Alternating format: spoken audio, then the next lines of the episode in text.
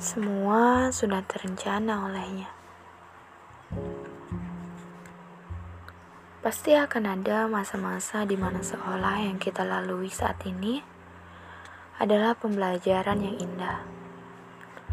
Luka yang diberinya pun seolah-olah menjadi obat atas luka yang akan datang. Percayalah, di dunia ini tidak ada yang sia-sia jika kita bersungguh-sungguh menjalani dan menerimanya. Jika sedang lelah, cobalah sedikit menengadah.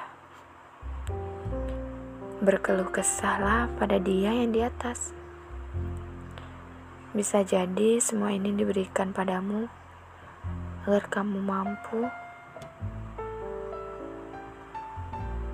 untuk menjalani hal lain yang lebih berat di depan sana. Bisa jadi semua ini diberikan padamu agar kamu kembali mengadu padanya.